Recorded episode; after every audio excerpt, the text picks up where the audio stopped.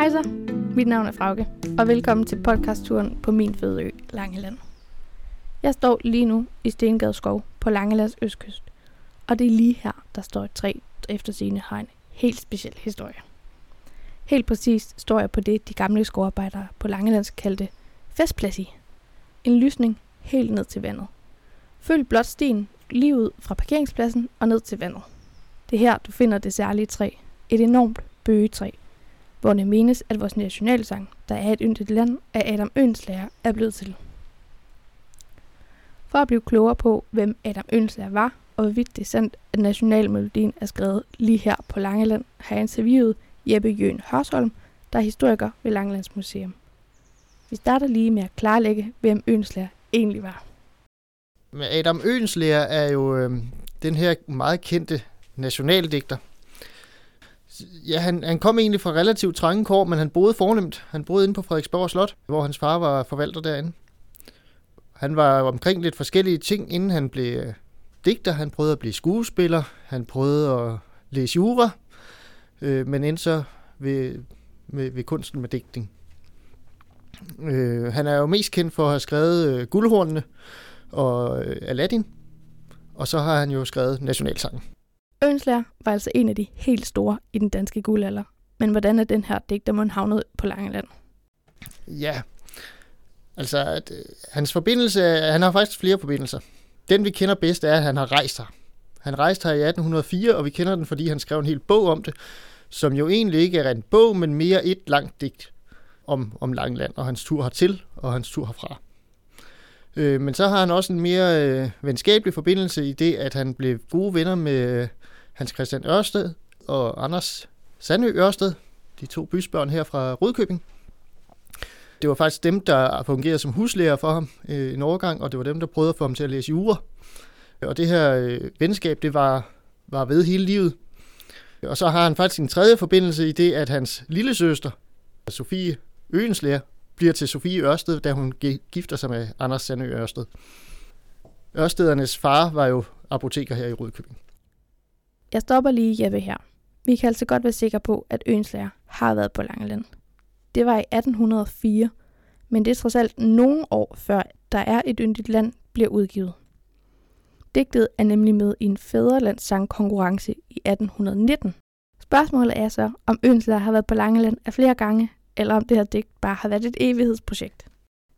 Altså, vi ved det jo faktisk ikke, men der er flere, jeg har flere steder set, at han var på besøg flere gange, og han giftede sig jo, eller hans lillesøster giftede sig jo ind i Ørsted-familien, så det kunne meget vel være, at han har været til familiekonsammen i Rudkøbing på et eller andet tidspunkt. Eller hvis man læser hans bog om Langelandsrejsen fra 1804, så er han jo meget fascineret af at være på Langeland, så han kan også sagtens have vendt tilbage for at opleve landet en gang til. Det er nu, vi kommer til det helt store spørgsmål. Må det så er sandt, om Oehlenschläger har siddet under bøgen i Stengade Skov og skrevet nationalmelodien? Uha. Om det er sandt eller falsk, det er jo svært at sige. Som historiker vil jeg jo helst have kolde facts, og det er lidt svært at skaffe. Altså, man kan jo kigge lidt på sangen. Vi skal ikke tage alle 12 vers. Men bare de første, der er det yndigt land, der står med brede bøge. Vi ved, at Oehlenschläger har skrevet mange vers og digte, hvor han nævner bøgeskove. Og vi ved også, at Langeland er et af de steder i Danmark, der er flest bøgetræer per kvadratkilometer. Og vi ved også, at han har været her. Så det kan jo sagtens være, at han har gået og været inspireret. Han nævner også Østerstrand, og det har vi også her på Langeland. Og Oehlenschlägers bøg står jo også tæt på en strand. Så det kan sagtens være.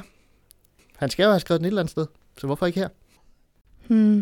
Så vi skal måske mere se området som et inspirationssted til digtet. Det er jo en sjov historie, at han har skrevet den her, men om vi kan direkte bevise, at han har siddet under Oehlenschlägers bøg og skrevet den, det bliver nok svært. Men han kan meget vel have været blevet inspireret til den. Nu er jeg tilbage under bøgetræet, og det kan ikke konkret bevises, at Oehlenschläger har siddet under lige netop dette træ og skrevet nationalmelodien. Men som Jeppe siger, så er det jo en sjov historie. Og det er meget sandsynligt, at han har brugt Langeland som inspirationskilde til sangen. Og det kan man bestemt også godt forstå, har jeg nemlig ret yndigt. Jeg synes, at du dog selv skal lytte til sangen, så kan du danne dig dit eget indtryk. Men Jeg vil ikke byde dig min sangstemme. Så derfor har jeg bedt de dygtige elever fra den lokale musikefterskole at synge Der er et yndigt land for os. Inden jeg sætter musikken på, vil jeg gøre dig opmærksom på, at hvis du vil videre til flere oplevelser, så synes jeg, at du skal gå et par 100 meter nord langs stranden. Der finder du den næste historie, der er sket i nogenlunde samme tid, som Oehlenschlæger har været her. Nemlig skanserne fra englænderkrigen. Desuden kan du også finde flere forslag til lærerige aktiviteter til børn og barnlige sjæle på langeland.dk. Med dem kan du komme lidt tættere på andre myter og måske byens alder. Og det er også på langeland.dk, du finder resten af afsnittene i podcastserien. Del gerne din oplevelse med os på Instagram under hashtagget Lyden af Langeland eller tag langeland.dk. Tak fordi, at du har lyttet med, og lad os nyde Oehlenschlægers fantastiske ord, og måske du kan genkende lidt af Langeland i dem.